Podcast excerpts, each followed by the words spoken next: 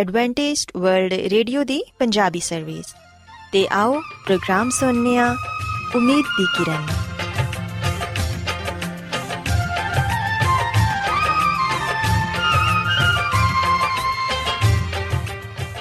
ਸਾਥਿਓ, ਪ੍ਰੋਗਰਾਮ ਉਮੀਦ ਦੀ ਕਿਰਨ ਦੇ ਨਾਲ ਮੈਂ ਤੁਹਾਡੀ ਮੇਜ਼ਬਾਨ ਫਰਾਸਲੀਨ ਤੁਹਾਡੀ ਖidmat 'ਚ ਹਾਜ਼ਰ ਹਾਂ। ਸਾਡੀ ਪੂਰੀ ਟੀਮ ਵੱਲੋਂ ਪ੍ਰੋਗਰਾਮ ਸੁਣਨ ਵਾਲੇ ਸਾਰੇ ਸਾਥੀਆਂ ਨੂੰ ਸਾਡਾ ਪਿਆਰ ਭਰਾ ਸਲਾਮ ਕਬੂਲ ਹੋਏ। ਸਾਥਿਓ, ਉਮੀਦ ਕਰਨੀਆ ਕਿ ਤੁਸੀਂ ਸਾਰੇ ਖੁਦਾ ਤਾਲਾ ਦੇ ਫਜ਼ਲੋ ਕਰਮ ਨਾਲ ਖੈਰੀਅਤ ਨਾਲ ਹੋ। ਤੇ ਸਾਡੀ ਇਹ ਦੁਆ ਹੈ ਕਿ ਤੁਸੀਂ ਜਿੱਥੇ ਕਿਤੇ ਵੀ ਰਹੋ, ਖੁਦਾਵੰਦ ਖੁਦਾ ਤੁਹਾਡੇ ਨਾਲ ਹੋਣ ਤੇ ਤੁਹਾਡੀ ਹਿਫਾਜ਼ਤ ਤੇ ਰਹਿਨਮਾਈ ਕਰਨ। ਸਾਥਿਓ, ਇਸ ਤੋਂ ਪਹਿਲਾਂ ਕਿ ਅੱਜ ਦੇ ਪ੍ਰੋਗਰਾਮ ਨੂੰ ਸ਼ੁਰੂ ਕੀਤਾ ਜਾਏ, ਆਓ ਪਹਿਲਾਂ ਪ੍ਰੋਗਰਾਮ ਦੀ ਤਫਸੀਲ ਸੁਣ ਲਵੋ। ਤਫਸੀਲ ਕੁਝ ਇਸ ਤਰ੍ਹਾਂ ਹੈ ਕਿ ਪ੍ਰੋਗਰਾਮ ਦਾ ਆਗਾਜ਼ ਮਾਮੂਲ ਦੇ ਮੁਤਾਬਿਕ ਇੱਕ ਰੂਹਾਨੀ ਗੀਤ ਨਾਲ ਕੀਤਾ ਜਾਏਗਾ। ਤੇ ਗੀਤ ਦੇ ਬਾਅਦ ਬੱਚਿਆਂ ਦੇ ਲਈ ਬਾਈਬਲ ਮੁਕੱਦਸ ਚੋਂ ਬਾਈਬਲ ਕਹਾਣੀ ਪੇਸ਼ ਕੀਤੀ ਜਾਏਗੀ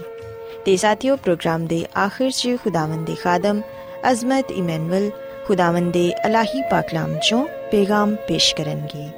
ਆਓ ਸਾਥੀਓ ਸਭ ਤੋਂ ਪਹਿਲਾਂ ਖੁਦਾਵੰਦ ਦੀ ਤਾਰੀਫ 'ਚ ਇਹ ਖੂਬਸੂਰਤ ਗੀਤ ਸੁਣਨੇ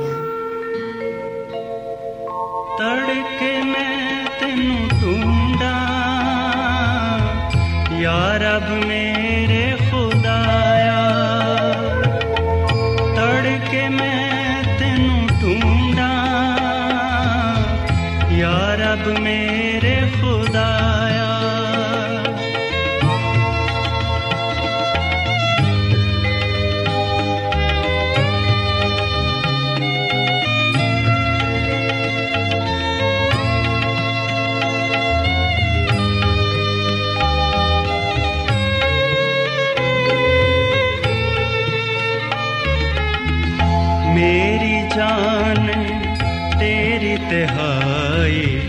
ਤਨ ਮੇਰਾ ਖੁਸ਼ਕ ਸਾਈ। ਮੇਰੀ ਜਾਨ ਤੇਰੀ ਤਿਹਾਈ ਤਨ ਮੇਰਾ ਖੁਸ਼ਕ ਸਾਈ। ਧੁੱਪ ਨੇ ਜ਼ਮੀਨ ਜਲਾਈ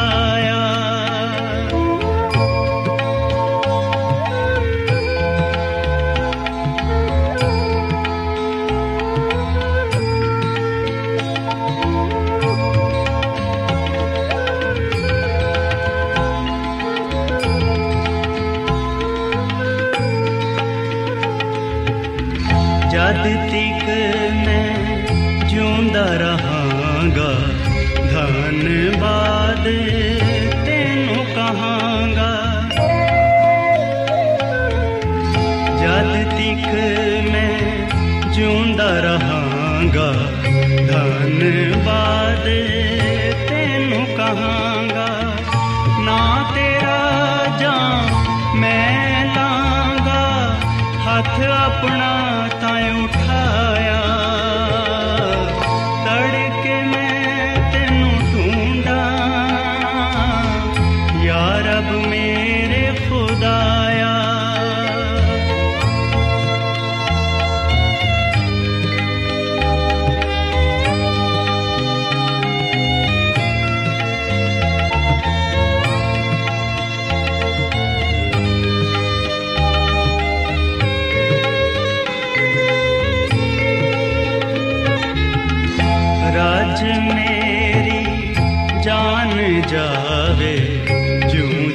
be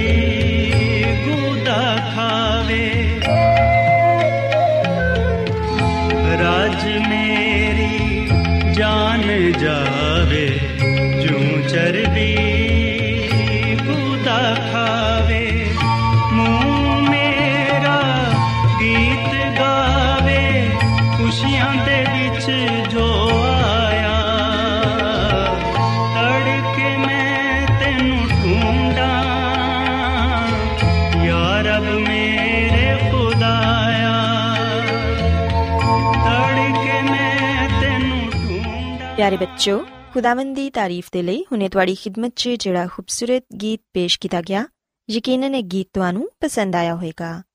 ਹੁਣ ਵੇਲਾ ਹੈ ਕਿ ਬਾਈਬਲ ਕਹਾਣੀ ਤੁਹਾਡੀ ਖਿਦਮਤ 'ਚ ਪੇਸ਼ ਕੀਤੀ ਜਾਏ। ਸੋ ਬੱਚੋ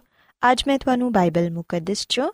ਖੁਦਾਵੰਦ ਦੇ ਯਿਸੂ ਮਸੀਹ ਦੇ ਪੰਜਵੇਂ ਹੁਕਮ ਦੇ ਬਾਰੇ ਦੱਸਾਂਗੀ, ਜਿੰਦੇ 'ਚ ਉਹਨਾਂ ਨੇ ਇਹ ਫਰਮਾਇਆ ਹੈ ਕਿ ਤੂੰ ਆਪਣੇ ਬਾਪ ਤੇ ਆਪਣੀ ਮਾਂ ਦੀ ਇੱਜ਼ਤ ਕਰੀ, ਤਾਂ ਕਿ ਤੇਰੀ ਉਮਰ ਉਸ ਮੁਲਕ 'ਚ ਜਿਹੜੀ ਖੁਦਾਵੰਦ ਤੇਰਾ ਖੁਦਾ ਦੇ ਨੂੰ ਦੇਂਦਾ ਏ, ਦਰਾਜ਼ ਹੋਏ। ਪਿਆਰੇ ਬੱਚੋ,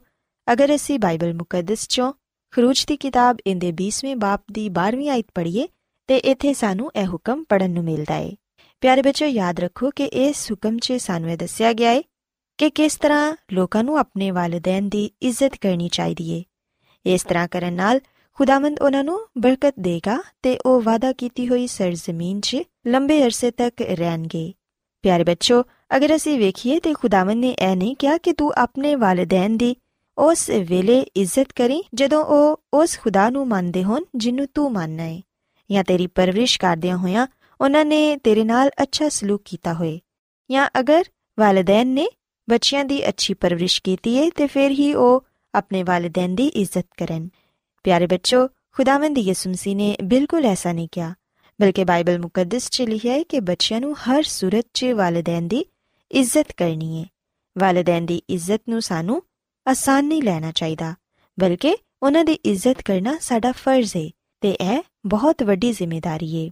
ਔਲਾਦ ਤੇ ਵਾਲਿਦੈਨ ਦੀ ਇੱਜ਼ਤ ਫਿਕਰ ਉਹਨਾਂ ਦੀ ਦੇਖਭਾਲ ਦੀ ਜ਼ਿੰਮੇਵਾਰੀ ਪਾਈ ਗਈ ਹੈ ਚਾਹੇ ਵਾਲਿਦੈਨ ਅਮੀਰ ਹੋਣ ਜਾਂ ਫਿਰ ਆਪਣੀ ਦੇਖਭਾਲ ਖੁਦ ਹੀ ਕਿਉਂ ਨਾ ਕਰ ਸਕਦੇ ਹੋਣ ਇਹਦੇ ਬਾਵਜੂਦ ਵੀ ਵਾਲਿਦੈਨ ਦੀ ਦੇਖਭਾਲ ਦੀ ਜ਼ਿੰਮੇਵਾਰੀ ਬੱਚਿਆਂ ਤੇ ਵੇ।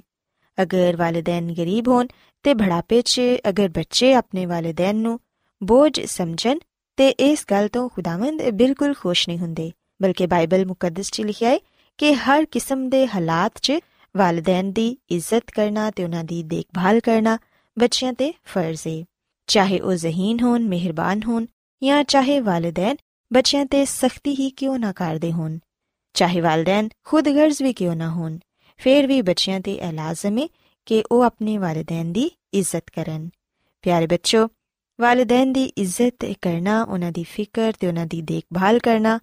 ਇਸ ਗੱਲ ਨੂੰ ਜ਼ਾਹਿਰ ਕਰਦਾ ਹੈ ਕਿ ਅਸੀਂ ਉਹਨਾਂ ਦੇ ਇਖਤਿਆਰ ਨੂੰ تسلیم ਕਰਨੇ ਆ ਤੇ ਬੱਚੇ ਆਪਣੇ ਵਾਲਿਦੈਨ ਦੀ ਇੱਜ਼ਤ ਕਰਕੇ ਇਸ ਗੱਲ ਨੂੰ ਜ਼ਾਹਿਰ ਕਰਦੇ ਨੇ ਕਿ ਉਹ ਉਸ ਖਾਲਕ ਦੀ ਵੀ ਇੱਜ਼ਤ ਤੇ ਇਹਤਰਾਮ ਕਰਦੇ ਨੇ, ਜਿਨੇ ਉਹਨਾਂ ਨੂੰ ਤਖਲੀਕ ਕੀਤਾ ਹੈ ਜਿਸ ਤਰ੍ਹਾਂ ਤੁਸੀਂ ਆਪਣੇ ਵਾਲਿਦੈਨ ਦੇ ਲਈ ਕਰਦੇ ਹੋ, ਇਸ ਹੁਕਮ ਤੇ ਅਮਲ ਕਰਨ ਨਾਲ ਨਾ ਸਿਰਫ ਤੁਸੀਂ ਇਸ ਜ਼ਮੀਨ ਤੇ ਵਾਅਦਾ ਕੀਤੀ ਹੋਈ ਲੰਬੀ ਜ਼ਿੰਦਗੀ ਪਾਓਗੇ, ਬਲਕਿ ਮੁਸਤਕਬਲ 'ਚ ਅਬਦੀ ਜ਼ਿੰਦਗੀ ਮਸੀਹ ਦੇ ਨਾਲ ਵੀ ਗੁਜ਼ਾਰੋਗੇ। ਪਿਆਰੇ ਬੱਚੋ ਬਾਈਬਲ ਮੁਕੱਦਸ 'ਚ ਲਿਖਿਆ ਹੈ ਕਿ ਜਦੋਂ ਅਸੀਂ ਆਪਣੇ ਮਾਪੇ ਦੀ ਇੱਜ਼ਤ ਕਰਨੇ ਆ, ਤੇ ਉਦੋਂ ਸਾਡੀ ਉਮਰ ਦਰਾਜ਼ ਹੋਏਗੀ। ਸੋ ਯਾਦ ਰੱਖੋ ਕਿ ਖੁਦਾਵੰਦ ਖੁਦਾ ਨੇ ਇਹ ਵਾਦਾ ਆਪਣੇ ਲੋਕਾਂ ਨਾਲ ਕੀਤਾ ਹੈ ਕਿ ਅਗਰ ਉਹ ਇਸ ਜ਼ਮੀਨ ਤੇ ਰਹਿ ਕੇ ਆਪਣੇ ਵਾਲਿਦੈਨ ਦੀ ਇੱਜ਼ਤ ਕਰਨਗੇ ਤੇ ਫਿਰ ਨਾ ਸਿਰਫ ਉਹ ਆਪਣੇ ਜ਼ਮੀਨੀ ਵਾਲਿਦੈਨ ਦੀ ਨਜ਼ਰ 'ਚ ਹੀ ਮਕਬੂਲ ਠਹਿਰਨਗੇ ਬਲਕਿ ਖੁਦਾਵੰਦ ਖੁਦਾ ਵੀ ਉਹਨਾਂ ਤੋਂ ਖੁਸ਼ ਹੋਣਗੇ ਤੇ ਉਹਨਾਂ ਨੂੰ ਲੰਬੀ ਉਮਰ عطا ਫਰਮਾਨਗੇ ਪਿਆਰੇ ਬੱਚੋ ਇਸ ਹੁਕਮ ਤੇ ਅਮਲ ਕਰਨ ਨਾਲ ਨਾ ਸਿਰਫ ਅਸੀਂ ਵਾਲਿਦੈਨ ਤੇ ਖੁਦਾਵੰਦ ਦੀ ਇੱਜ਼ਤ ਤੇ ਇਹਤਰਾਮ ਨੂੰ تسلیم ਕਰਨੇ ਆ ਬਲਕਿ ਅਸੀਂ ਉਹਨਾਂ ਲੋਕਾਂ ਦੀ ਵੀ ਇੱਜ਼ਤ ਤੇ ਇਹਤਰਾਮ ਕਰਨਾ ਸਿੱਖ ਜਾਣੇ ਆ ਜਿਹੜੇ ਕਿ ਅਹੁਦਿਆਂ ਤੇ ਫਾਇਜ਼ ਨਹੀਂ ਚਾਹੇ ਉਹ ਮਜ਼ਬੀ ਰਹਿਨਮਾ ਹੋਣ ਮਾਸ਼ਰਤੀ ਜਾਂ ਫਿਰ ਗਵਰਨਮੈਂਟ ਦੇ ਰਹਿਨਮਾ ਹੋਣ ਸਾਨੂੰ ਇਹਨਾਂ ਰਹਿਨਮਾਵਾਂ ਦੇ ਮੁਤਲਕ ਇਹ ਸੋਚਣਾ ਨਹੀਂ ਚਾਹੀਦਾ ਕਿ ਉਹ ਕੀ ਇੱਜ਼ਤ ਦੇ ਕਾਬਿਲ ਹੈ ਨੇ ਜਾਂ ਕਿ ਨਹੀਂ ਬਲਕਿ ਸਾਨੂੰ ਹਰ ਉਸ ਸ਼ਖਸ ਦੀ ਇੱਜ਼ਤ ਕਰਨੀ ਚਾਹੀਦੀ ਹੈ ਜਿਹੜਾ ਕਿ ਸਾਡੇ ਤੋਂ ਵੱਡਾ ਹੋਏ ਯਾਦ ਰੱਖੋ ਕਿ ਇਸ ਹੁਕਮ ਤੇ ਅਮਲ ਕਰਨ ਨਾਲ ਖਾਨਦਾਨ 'ਚ ਇਤਮਾਨਾਨ ਤੇ ਹਰ ਤਰ੍ਹਾਂ ਦੀ ਕਸ਼ਮਕਸ਼ ਤੇ ਕਾਬੂ ਪਾਇਆ ਜਾ ਸਕਦਾ ਹੈ ਪਿਆਰੇ ਬੱਚੋ ਯਾਦ ਰੱਖੋ ਕਿ ਅਗਰ ਵਾਲਿਦੈਨ, ਮਜ਼ਬੀ ਰਹਿਨਮਾ, ਮਾਸ਼ਰੇ ਦੇ ਲੋਕ ਜਾਂ ਗਵਰਨਮੈਂਟ ਦੇ ਰਹਿਨਮਾ ਸਾਨੂੰ ਕੋਈ ਐਸਾ ਹੁਕਮ ਮੰਨਣ ਦੇ ਲਈ ਕਹਿੰਦੇ ਨੇ ਜਿਹੜਾ ਕਿ ਖੁਦਾਵੰਦ ਦੇ ਹੁਕਮ ਦੇ ਬਰਕਸ ਹੋਏ, ਤੇ ਫਿਰ ਯਾਦ ਰੱਖੋ ਸਾਨੂੰ ਉਹ ਹੁਕਮ ਮੰਨਣ ਦੀ ਜ਼ਰੂਰਤ ਨਹੀਂ। ਕਿਉਂਕਿ ਬਾਈਬਲ ਮੁਕੱਦਸ 'ਚ ਅਗਰ ਅਸੀਂ ਇਮਾਲ ਦੀ ਕਿਤਾਬ ਇਹਦੇ 5ਵੇਂ ਬਾਪ ਦੀ 29ਵੀਂ ਆਇਤ ਪੜ੍ਹੀਏ, ਤੇ ਇਥੇ ਇਹ ਲਿਖਿਆ ਹੈ ਕਿ ਸਾਨੂੰ ਆਦਮੀਆਂ ਦੇ ਹੁਕਮ ਦੀ ਨਿਸਬਤ, ਖੁਦਾਵੰਦ ਦਾ ਹੁਕਮ ਮੰਨਣਾ ਜ਼ਿਆਦਾ ਫਰਜ਼ ਹੈ ਸੋ ਇਸ ਲਈ ਸਾਨੂੰ ਕੋਈ ਐਸਾ ਕੰਮ ਨਹੀਂ ਕਰਨਾ ਚਾਹੀਦਾ ਜਿਹੜਾ ਕਿ ਖੁਦਾਵੰਦ ਦੀ ਮਰਜ਼ੀ ਦੇ ਬਰਕਸ ਹੋਏ। ਸਾਨੂੰ ਇਹ ਜ਼ਰੂਰ ਚਾਹੀਦਾ ਹੈ ਕਿ ਅਸੀਂ ਆਪਣੇ ਵਾਲਿਦੈਨ ਦੀ ਤੇ ਆਪਣੇ ਵੱਡਿਆਂ ਦੀ ਇੱਜ਼ਤ ਕਰੀਏ, ਕਿਉਂਕਿ ਖੁਦਾਵੰਦ ਨੇ ਉਹਨਾਂ ਨੂੰ ਸਾਡੇ ਤੇ ਮੁਕਰਰ ਕੀਤਾ ਹੈ ਲੇਕਿਨ ਜਦੋਂ ਉਹਨਾਂ ਦਾ ਕੋਈ ਹੁਕਮ ਖੁਦਾਵੰਦ ਦੇ ਹੁਕਮ ਦੇ ਬਰਕਸ ਹੋਏ ਤੇ ਫਿਰ ਸਾਨੂੰ ਪਹਿਲਾ ਦਰਜਾ ਖੁਦਾਵੰਦ ਨੂੰ ਦੇਣਾ ਚਾਹੀਦਾ ਹੈ ਚਾਹੇ ਸਾਨੂੰ ਕਿਸੇ ਵੀ ਤਰ੍ਹਾਂ ਦੇ ਹਾਲਾਤ ਦਾ ਸਾਹਮਣਾ ਕਿਉਂ ਨਾ ਕਰਨਾ ਪਏ। ਹਰ ਸੂਰਤ 'ਚ ਸਾਨੂੰ ਚਾਹੀਦਾ ਹੈ ਕਿ ਅਸੀਂ ਖੁਦਾਵੰਦ ਦੇ ਹੁਕਮ ਦੀ ਪੈਰਵੀ ਕਰੀਏ, ਕਿਉਂਕਿ ਕਲਾਮੇ ਮੁਕੱਦਸ 'ਚ ਲਿਖਿਆ ਹੈ ਕਿ ਜੋ ਮੇਰੀ ਇੱਜ਼ਤ ਕਰਦੇ ਨੇ, ਮੈਂ ਉਹਨਾਂ ਦੀ ਇੱਜ਼ਤ ਕਰਾਂਗਾ। ਸੋ ਬੱਚੋ ਯਾਦ ਰੱਖੋ ਕਿ ਖੁਦਾਵੰਦ ਨੇ ਵਾਲਿਦੈਨ ਨੂੰ ਇਹ ਹੱਕ ਦਿੱਤਾ ਹੈ ਕਿ ਉਹ ਆਪਣੇ ਬੱਚਿਆਂ ਦੀ ਪਰਵਰਿਸ਼ ਕਰਨ ਉਹਨਾਂ ਦੀ ਅੱਛੀ ਰਹਿਨਮਾਈ ਕਰਨ। ਸੋ ਵਾਲਿਦੈਨ ਨੂੰ ਇਹ ਚਾਹੀਦਾ ਹੈ ਕਿ ਉਹ ਆਪਣੇ ਬੱਚਿਆਂ ਦੀ ਅੱਛੀ ਤਰਬੀਅਤ ਕਰਨ ਉਹਨਾਂ ਨਾਲ ਰਫਾਕਤ ਰੱਖਣ ਤੇ ਉਹਨਾਂ ਨੂੰ ਖੁਦਾਵੰਦ ਦੇ ਪਾਕ ਕਲਾਮ ਦੇ ਮੁਤਾਬਿਕ ਦੱਸਣ ਤੇ ਐਸੀ ਜ਼ਿੰਦਗੀ ਗੁਜ਼ਾਰਨ ਦੀ تعلیم ਦੇਣ ਜਿਹੜੀ ਕਿ ਖੁਦਾਵੰਦ ਦੀ ਮਰਜ਼ੀ ਦੇ ਮੁਤਾਬਿਕ ਹੋਏ ਵਾਲਿਦੈਨ ਦਾ ਫਰਜ਼ ਹੈ ਕਿ ਆਪਣੇ ਬੱਚਿਆਂ ਨੂੰ ਬਚਪਨ ਤੋਂ ਹੀ ਐਸੀ ਤਰਬੀਅਤ ਦੇਣ ਕਿ ਉਹ ਬਜ਼ੁਰਗਾਂ ਦਾ ਅਦਬ ਕਰਨਾ ਸਿੱਖਣ ਤਾਂ ਕਿ ਐਸਾ ਨਾ ਹੋਏ ਕਿ ਅਬਲਿਸ ਜਿਹੜਾ ਕਿ ਫਾੜਨ ਵਾਲਾ ਭੇੜੀਆ ਹੈ ਉਹਨਾਂ ਨੂੰ ਬਰਬਾਦ ਕਰ ਦੇ ਤੇ ਇਹ ਖੁਦਾਵੰਦ ਦਾ ਫਰਮਾਨ ਵੀ ਹੈ ਕਿ ਜਿਨ੍ਹਾਂ ਦੇ ਸਿਰ ਸਫੇਦ ਨੇ,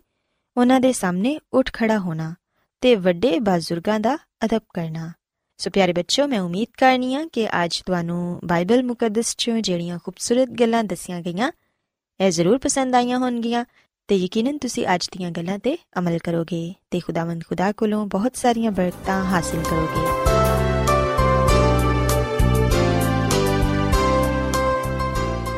ਰੋਜ਼ਾਨਾ ਐਡਵੈਂਟਿਸਟ ਵਰਲਡ ਵੇ ਰੇਡੀਓ 24 ਘੰਟੇ ਦਾ ਪ੍ਰੋਗਰਾਮ,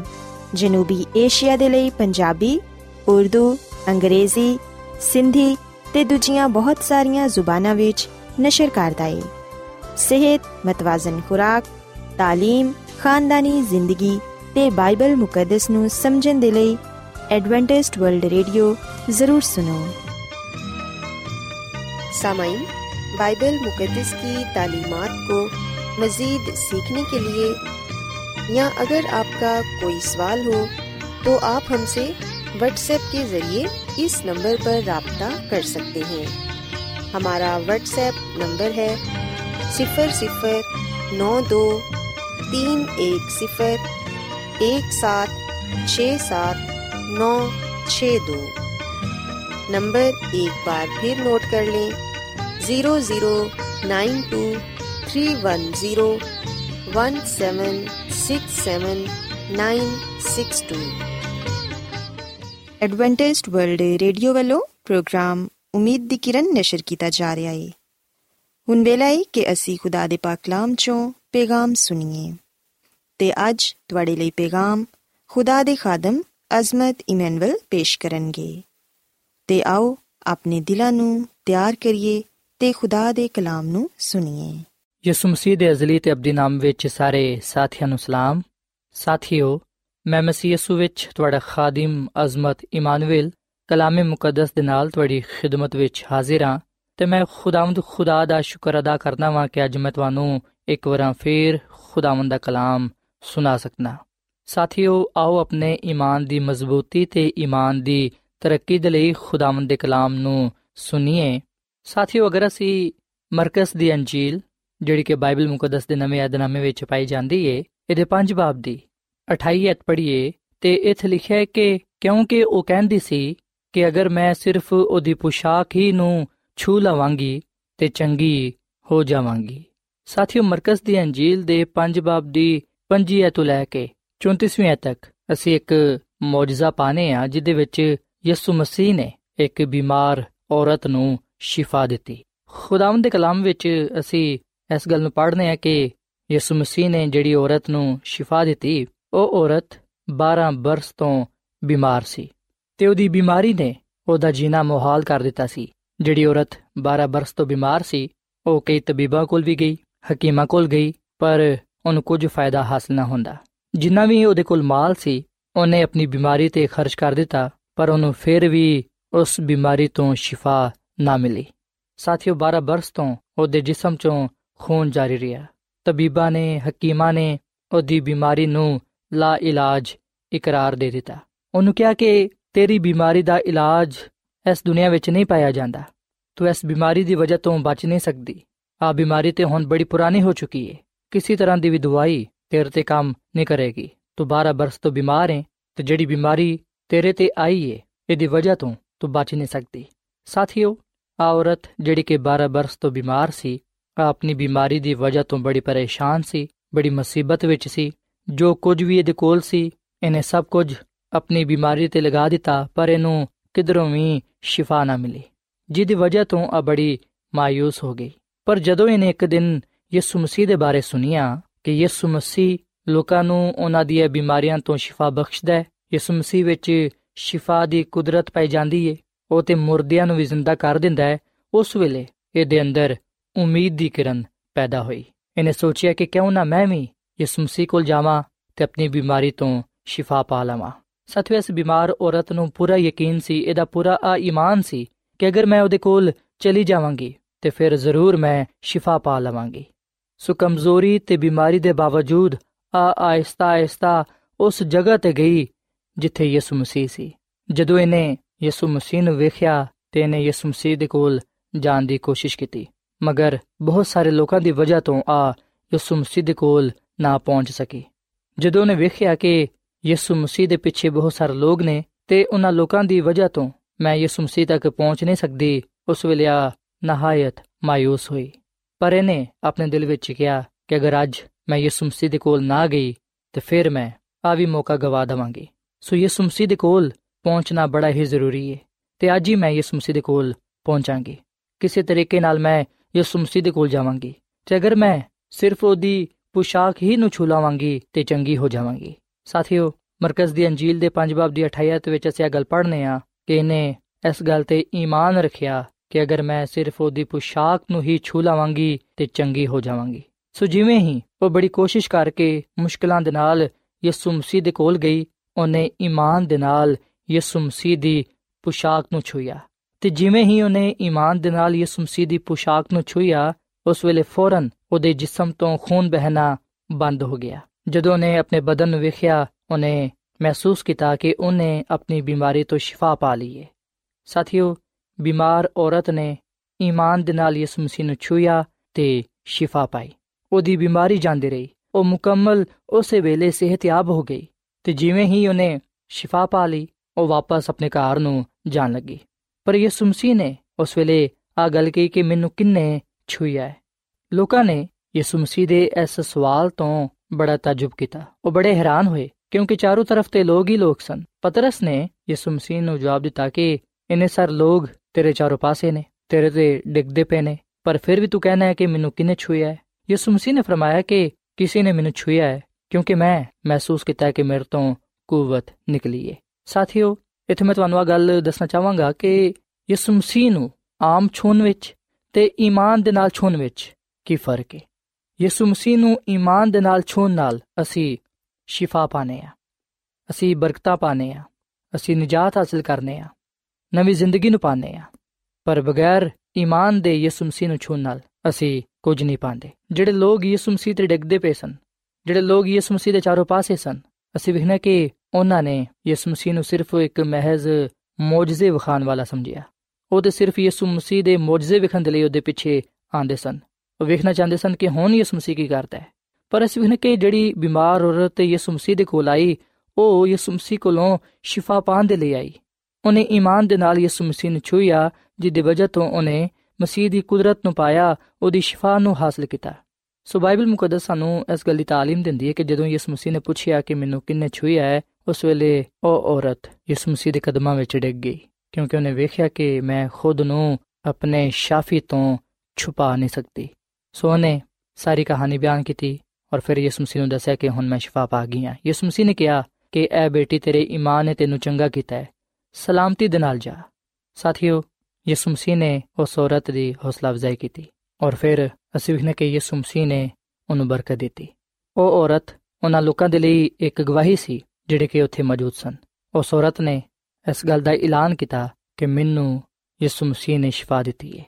ਸਾਥੀਓ, ਯਿਸੂ ਮਸੀਹ ਨੇ ਵੀ ਲੋਕਾਂ ਦੇ ਸਾਹਮਣੇ ਇਸ ਗੱਲ ਨੂੰ ਜ਼ਾਹਿਰ ਕੀਤਾ ਕਿ ਇਸ ਔਰਤ ਦੇ ਈਮਾਨ ਨੇ ਇਹਨੂੰ ਚੰਗਾ ਕੀਤਾ ਹੈ। ਇਸ ਲਈ ਯਿਸੂ ਮਸੀਹ ਨੇ ਕਿਹਾ ਕਿ ਤੇਰੇ ਈਮਾਨ ਨੇ ਤੈਨੂੰ ਸ਼ਿਫਾ ਦਿੱਤੀ ਏ, ਸੋ ਤੂੰ ਸਲਾਮਤੀ ਨਾਲ ਜਾ। ਸਾਥੀਓ, ਖੁਦਾ ਦੀ ਖਾਦਮਾ ਮਿਸ ਐਲਨ ਵਾਈਟ ਆਪਣੀ ਕਿਤਾਬ ਜ਼ਮਾਨੋਂ ਕੀ ਉਮੰਗ ਦੇ ਸਫਾ ਨੰਬਰ 421 ਵਿੱਚ ਆ ਗੱਲ ਲਿਖਦੀ ਏ ਕਿ ਉਹ ਲੋਕ ਜਿਹੜੇ ਉਹਦੇ ਤੇ ਡਿੱਗਦੇ ਸਨ, ਉਹਨਾਂ ਦੇ ਛੂਣ ਨਾਲ ਕੋਈ ਮੌਜਜ਼ਾ ਵਕੂ ਵਿੱਚ ਨਾ ਆਇਆ। ਲੇਕਿਨ ਜਦੋਂ ਈਮਾਨ ਦੇ ਨਾਲ ਬਿਮਾਰ ਔਰਤ ਨੇ ਛੂਇਆ ਉਹ ਸ਼ਿਫਾ ਪਾ ਗਈ। ਰੂਹਾਨੀ ਚੀਜ਼ਾਂ ਦਾ ਵੀ ਆਹੀ ਹਾਲ ਏ। ਰਸਮੀ ਮਜ਼ਬੀ ਕਲਾਮ ਤੇ ਬਗੈਰ ਈਮਾਨ ਦੇ ਦੁਆ ਨਾਲ ਕੁਝ ਹਾਸਲ ਨਹੀਂ ਹੁੰਦਾ। ਸਿਰਫ ਉਸੇ ਈਮਾਨ ਨਾਲ ਸਾਨੂੰ ਫਾਇਦਾ ਹੋ ਸਕਦਾ ਹੈ, ਜਿਹੜਾ ਈਮਾਨ ਅਸੀਂ ਖੁਦਾਵੰਦ ਯਿਸੂ ਮਸੀਹ ਤੇ ਰੱਖਨੇ ਆ ਹਕੀਕੀ ਈਮਾਨ ਜ਼ਿੰਦਗੀ ਦਾ ਨਾਮ ਹੈ। ਸੋ ਸਾਥੀਓ ਇਹ ਗੱਲ ਸੱਚ ਹੈ ਕਿ ਯਿਸੂ ਮਸੀਹ ਤੇ ਈਮਾਨ ਰੱਖਣ ਨਾਲ ਅਸੀਂ ਸ਼ਿਫਾ ਪਾਨੇ ਆ ਈਮਾਨ ਨਾਲ ਹੀ ਅਸੀਂ ਖੁਦਾ ਨੂੰ ਪਸੰਦ ਆਨੇ ਆ ਬਗੈਰ ਈਮਾਨ ਤੋਂ ਖੁਦਾ ਨੂੰ ਪਸੰਦ ਆਣਾ ਨਾਮੁਮਕਿਨ ਹੈ ਬਗੈਰ ਈਮਾਨ ਤੋਂ ਅਸੀਂ ਆਪਣੀ ਬਿਮਾਰੀਆਂ ਤੋਂ ਸ਼ਿਫਾ ਨਹੀਂ ਪਾ ਸਕਦੇ ਬਗੈਰ ਈਮਾਨ ਤੋਂ ਅਸੀਂ ਆਪਣੇ ਗੁਨਾਹਾਂ ਤੋਂ ਨਜਾਤ ਨਹੀਂ ਪਾ ਸਕਦੇ ਆਪਣੇ ਗੁਨਾਹਾਂ ਤੋਂ ਅਸੀਂ ਮਾਫੀ ਪਾ ਕੇ ਨਵੀਂ ਜ਼ਿੰਦਗੀ ਨਹੀਂ ਹਾਸਲ ਕਰ ਸਕਦੇ ਅਗਰ ਅਸੀਂ ਯਿਸੂ ਮਸੀਹ ਤੇ ਈਮਾਨ ਲਿਆਵਾਂਗੇ ਤੇ ਫਿਰ ਅਸੀਂ ਨਜਾਤ ਵੀ ਪਾਵਾਂਗੇ, ਸ਼ਿਫਾ ਵੀ ਪਾਵਾਂਗੇ ਤੇ ਨਵੀਂ ਜ਼ਿੰਦਗੀ ਵੀ ਹਾਸਲ ਕਰਾਂਗੇ। ਸੋ ਸਾਥੀਓ, ਖੁਦਾਵੰਦ ਦਾ ਕਲਾਮ ਸਾਨੂੰ ਅੱਜ ਇਹ ਗੱਲ ਸਿਖਾਣਾ ਚਾਹੁੰਦਾ ਹੈ ਕਿ ਈਮਾਨ ਨਾਲ ਹੀ ਸਾਨੂੰ ਸ਼ਿਫਾ ਮਿਲਦੀ ਹੈ ਸੋ ਅੱਜ ਜਦੋਂ ਅਸੀਂ ਯਿਸੂ ਮਸੀਹ ਤੇ ਈਮਾਨ ਲਿਆਨੇ ਆ ਉਸ ਵੇਲੇ ਅਸੀਂ ਆਪਣੀ ਬਿਮਾਰੀਆਂ ਤੋਂ ਸ਼ਿਫਾ ਪਾਣੇ ਆ ਭਾਵੇਂ ਸਾਡੀ ਬਿਮਾਰੀ ਕਿੰਨੀ ਹੀ ਪੁਰਾਣੀ ਕਿਉਂ ਨਾ ਹੋਏ, ਖੁਦਾਵੰਦ ਯਿਸੂ ਮਸੀਹ ਹਰ ਤਰ੍ਹਾਂ ਦੀ ਬਿਮਾਰੀ ਨੂੰ ਦੂਰ ਕਰਨ ਦੀ ਕੁਦਰਤ ਰੱਖਦੇ ਨੇ, ਕਿਉਂਕਿ ਯਿਸੂ ਮਸੀਹ ਸ਼ਿਫਾ ਦੇ ਮੰਬਾ ਨੇ। ਯਿਸੂ ਮਸੀਹ ਕੋਲੋਂ ਹੀ ਸ਼ਿਫਾ ਮਿਲਦੀ ਹੈ ਸਾਥੀਓ, ਜ਼ਬੂਰ 103 ਤੇ ਦੀ ਤਿੰਨ ਐਤ ਵਿੱਚ ਲਿਖਿਆ ਕਿ ਉਹ ਤੇਰੀ ਸਾਰੀ ਬਦਕਾਰੀ ਨੂੰ ਬਖਸ਼ਦਾ ਹੈ, ਉਹ ਤੈਨੂੰ ਸਾਰੀ ਬਿਮਾਰੀਆਂ ਤੋਂ ਸ਼ਿਫਾ ਦਿੰਦਾ ਹੈ। ਸੋ ਖੁਦਾ ਦਾ ਕਲਾਮ ਆ ਗੱਲ ਫਰਮਾਂਦਾ ਹੈ ਕਿ ਯਿਸੂ ਮਸੀਹ ਸਾਨੂੰ ਸਾਰੀ ਬਿਮਾਰੀਆਂ ਤੋਂ ਸ਼ਿਫਾ ਦਿੰਦਾ ਹੈ, ਉਹ ਸਾਡੀ ਬਦਕਾਰੀ ਨੂੰ ਬਖਸ਼ਦਾ ਹੈ। ਜਿਹੜੀ ਬਿਮਾਰੀ ਦਾ ਇਲਾਜ ਇਸ ਦੁਨੀਆਂ ਵਿੱਚ ਨਹੀਂ ਪਾਇਆ ਜਾਂਦਾ, ਜਿਹੜੀ ਬਿਮਾਰੀ ਲਾ ਇਲਾਜ ਸਮਝੀ ਜਾਂਦੀ ਹੈ ਸਾਥੀਓ, ਉਸ ਬਿਮਾਰੀ ਦਾ ਇਲਾਜ ਖੁਦਾਮ ਯਿਸੂ ਮਸੀਹ ਦੇ ਕੋਲ ਮੌਜੂਦ ਹੈ ਕੋਈ ਵੀ ਐਸੀ ਬਿਮਾਰੀ ਨਹੀਂ ਹੈ ਜਿਹਦਾ ਇਲਾਜ ਯਿਸੂ ਮਸੀਹ ਦੇ ਕੋਲ ਨਾ ਹੋਵੇ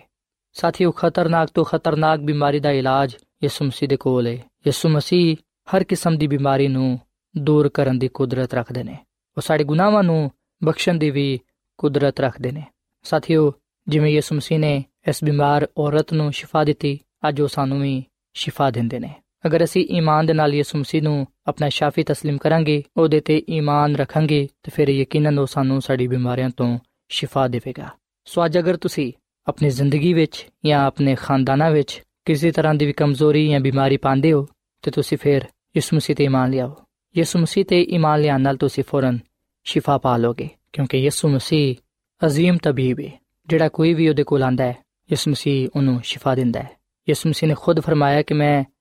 ਇਸ ਦੁਨੀਆਂ ਵਿੱਚ ਇਸ ਲਈ ਆਇਆ ਹਾਂ ਕਿ ਤੁਸੀਂ ਜ਼ਿੰਦਗੀ ਪਾਓ ਤੇ ਕਸਰਤ ਦੀ ਜ਼ਿੰਦਗੀ ਪਾਓ ਆਓ ਸਾਥੀਓ ਅਸੀਂ ਆਪਣੀ ਬਿਮਾਰੀਆਂ ਨੂੰ ਕਮੀ ਕਮਜ਼ੋਰੀਆਂ ਨੂੰ ਗੁਨਾਹਾਂ ਨੂੰ ਖੁਦਾ ਦੇ ਅੱਗੇ ਰੱਖੀਏ ਖੁਦਾਵੰਦ ਯਿਸੂ ਮਸੀਹ ਤੇ ਈਮਾਨ ਲਿਆਈਏ ਤੇ ਉਹਨੂੰ ਕਹੀਏ ਕਿ ਖੁਦਾਵੰਦ ਮੈਂ ਤੈਨੂੰ ਆਪਣਾ ਨਿਜਾਤ ਦੇਹਿੰਦਾ تسلیم ਕਰਨਾ ਵਾ ਤੂੰ ਹੀ ਮੇਰਾ ਸ਼ਾਫੀ ਹੈ ਮੇਰੀ ਬਿਮਾਰੀਆਂ ਨੂੰ ਮੇਰੀ ਕਮਜ਼ੋਰੀਆਂ ਨੂੰ ਮੇਰੀ ਗਲਤੀ ਖਤਾਵਾਂ ਨੂੰ ਗੁਨਾਹਾਂ ਨੂੰ ਤੂੰ ਦੂਰ ਕਰ ਦੇ ਮੈਨੂੰ ਸ਼ਿਫਾ ਬਖਸ਼ ਕਿਉਂਕਿ ਮੈਂ ਤੇਰੇ ਤੇ ਈਮਾਨ ਲਿਆਨਾ ਵਾ ਸਾਥੀਓ ਜਦੋਂ ਤੁਸੀਂ ਆਪਣਾ ਆਪ ਯਿਸੂ ਮਸੀਹ ਦੇ ਹੱਥਾਂ ਵਿੱਚ ਦਵੋਗੇ ਯਿਸੂ ਮਸੀਹ ਤੁਹਾਨੂੰ ਸ਼ਿਫਾ ਬਖਸ਼ਣਗੇ ਨਵੀਂ ਜ਼ਿੰਦਗੀ عطا ਫਰਮਾਨਗੇ ਤਾਂ ਕਿ ਤੁਸੀਂ ਆਪਣੇ ਆਪ ਨੂੰ ਉਹਦੇ ਜਲਾਲ ਦੇ ਲਈ ਇਸਤੇਮਾਲ ਕਰ ਸਕੋ ਸੋ ਸਾਥੀਓ ਆਖਰ ਵਿੱਚ ਮੈਂ ਤੁਹਾਡੇ ਨਾਲ ਮਿਲ ਕੇ ਦੁਆ ਕਰਨਾ ਚਾਹਨਾ ਵਾਂ ਆਓ ਅਸੀਂ ਦੁਆ ਵਿੱਚ ਖੁਦਾਮ ਦੀ ਯਿਸੂ ਮਸੀਹ ਕੋਲੋਂ ਆਪਣੇ ਲਈ ਤੇ ਦੂਜਿਆਂ ਦੇ ਲਈ ਸ਼ਿਫਾ ਮੰਗੀਏ ਤਾਂ ਕਿ ਅਸੀਂ ਉਹਦੇ ਨਾਮ ਨੂੰ ਇੱਜ਼ਤ ਤੇ ਜਲਾਲ ਦੇ ਸਕੀਏ ਸੋ ਆਓ ਅਸੀਂ ਦੁਆ ਕਰੀਏ ਐ ਜ਼ਮੀਨ ਤੇ ਆਸਮਾਨ ਦੇ ਖਾਲਿਕ ਤੇ ਮਾਲਿਕ ਅਸੀਂ ਤੇਰੇ ਹਜ਼ੂਰ ਝੁਕਨੇ ਆ ਤੇ ਤੈਨੂੰ ਹੀ ਸਜਦਾ ਕਰਨੇ ਆ, ਕਿਉਂਕਿ ਤੂੰ ਹੀ ਇਬਾਦਤ ਦੇ ਲਾਇਕ ਹੈ। ਐ ਖੁਦਾਵੰਦ, ਅੱਜ ਅਸਾਂ ਤੇਰੇ ਕਲਾਮ ਚੋਂ ਇਸ ਗੱਲ ਨੂੰ ਸਿੱਖਿਆ ਹੈ, ਇਸ ਗੱਲ ਨੂੰ ਜਾਣਿਆ ਹੈ ਕਿ ਜਿਹੜਾ ਕੋਈ ਵੀ ਤੇਰੇ ਤੇ ਈਮਾਨ ਲਿਆਏਗਾ, ਉਹ ਆਪਣੀ ਬਿਮਾਰੀਆਂ ਤੋਂ ਸ਼ਿਫਾ ਪਾਏਗਾ। ਤੇਰਾ ਕਲਾਮ ਫਰਮਾਂਦਾ ਹੈ ਕਿ ਜਿਹੜਾ ਕੋਈ ਤੇਰੇ ਤੇ ਈਮਾਨ ਲਿਆਏਗਾ, ਉਹ ਹਲਾਕ ਨਹੀਂ ਹੋਏਗਾ, ਬਲਕਿ ਉਹ ਅਬਦੀ ਜ਼ਿੰਦਗੀ ਪਾਏਗਾ। ਐ ਖੁਦਾਵੰਦ, ਮੈਂ ਆਪਣੇ ਆਪ ਨੂੰ ਤੇ ਇਹਨਾਂ ਭਰਾਵਾਂ ਨੂੰ, ਇਹਨਾਂ ਪੈਨਾਂ ਨੂੰ, ਇਹਨਾਂ ਸਾਰੇ ਲੋਕਾਂ ਨੂੰ ਤੇਰੇ ਕਦਮਾਂ ਵਿੱਚ ਲਿਆਣਾ ਵਾ ਤੂੰ ਸਾਡੇ ਤੇ ਰਹਿਮ ਕਰ ਤੂੰ ਸਾਨੂੰ ਸਾਡੀ ਬਿਮਾਰੀਆਂ ਤੋਂ ਸ਼ਿਫਾ ਬਖਸ਼ ਕਿਉਂਕਿ ਅਸੀਂ ਜਾਣਦੇ ਹਾਂ ਕਿ ਤੂੰ ਹੀ ਸਾਡਾ ਨਿਜਾਤ ਦੇਹਿੰਦਾ ਹੈ ਤੂੰ ਹੀ ਸਾਡਾ ਸ਼ਾਫੀ ਹੈ ਐ ਖੁਦਾਵੰਦ ਅਸੀਂ ਤੇਰੇ ਤੇ ਈਮਾਨ ਲਿਆਨੇ ਆ ਤੂੰ ਸਾਨੂੰ ਸਾਡੀ ਬਿਮਾਰੀਆਂ ਤੋਂ ਸ਼ਿਫਾ ਦੇ ਤੇ ਸਾਨੂੰ ਨਵੀਂ ਜ਼ਿੰਦਗੀ عطا ਫਰਮਾ ਤਾਂ ਕਿ ਅਸੀਂ ਆਪਣੇ ਆਪ ਨੂੰ ਇਸ ਰੋਹ ਜ਼ਮੀਨ ਤੇ ਤੇਰੇ ਜਲਾਲ ਦੇ ਲਈ ਇਸਤੇਮਾਲ ਕਰ ਸਕੀਏ ਐ ਖੁਦਾਵੰਦ ਫਜ਼ਲ ਬਖਸ਼ ਕੇ ਅਸੀਂ ਤੇਰੇ ਤੇ ਈਮਾਨ ਰੱਖਦੇ ਹੋਇਆਂ ਇਸ ਦੁਨੀਆਂ ਵਿੱਚ ਜ਼ਿੰਦਗੀ ਗੁਜ਼ਾਰੀਏ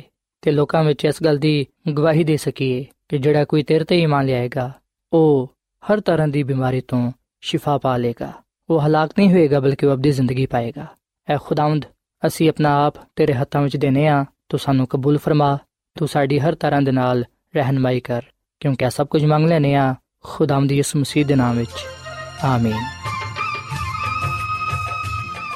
ਸਾਥਿਓ, ਐਡਵੈਂਟਿਸਟ ਵਰਲਡ ਰੇਡੀਓ ਵੱਲੋਂ ਪ੍ਰੋਗਰਾਮ ਉਮੀਦ ਦੀ ਕਿਰਨ ਨਸ਼ਰ ਕੀਤਾ ਜਾ ਰਿਹਾ ਸੀ। ਉਮੀਦ ਕਰਨੇ ਆ ਕਿ ਅੱਜ ਦਾ ਪ੍ਰੋਗਰਾਮ ਯਕੀਨਨ ਤੁਹਾਨੂੰ ਪਸੰਦ ਆਇਆ ਹੋਵੇਗਾ। ਸਾਥਿਓ, ਬਾਈਬਲ ਮੁਕੱਦਸ ਦੀ ਸੱਚਾਈਆਂ ਨੂੰ ਮਜ਼ੀਦ ਸਿੱਖਣ ਦੇ ਲਈ ਤੁਸੀਂ ਸਾਡੇ ਨਾਲ WhatsApp ਦੇ ਜ਼ਰੀਏ ਵੀ rabta ਕਰ ਸਕਦੇ ਹੋ। ਸਾਡਾ WhatsApp ਨੰਬਰ ਹੈ 0092 310 1767 ਨੰਬਰ ਇੱਕ ਵਾਰੀ ਫੇਰ ਲਿਖ ਲਵੋ 0092311767962 ਸਾਥਿਓ ਕੱਲ ਇਸੇ ਵੇਲੇ ਤੇ ਇਸੇ ਫ੍ਰੀਕਵੈਂਸੀ ਤੇ ਦੁਬਾਰਾ ਤੁਹਾਡੇ ਨਾਲ ਮੁਲਾਕਾਤ ਹੋਏਗੀ ਹੁਣ ਆਪਣੀ ਮੇਜ਼ਬਾਨ ਫਰਾਸਲੀਮ ਨੂੰ ਇਜਾਜ਼ਤ ਦਿਓ ਰੱਬ ਰਾਖਾ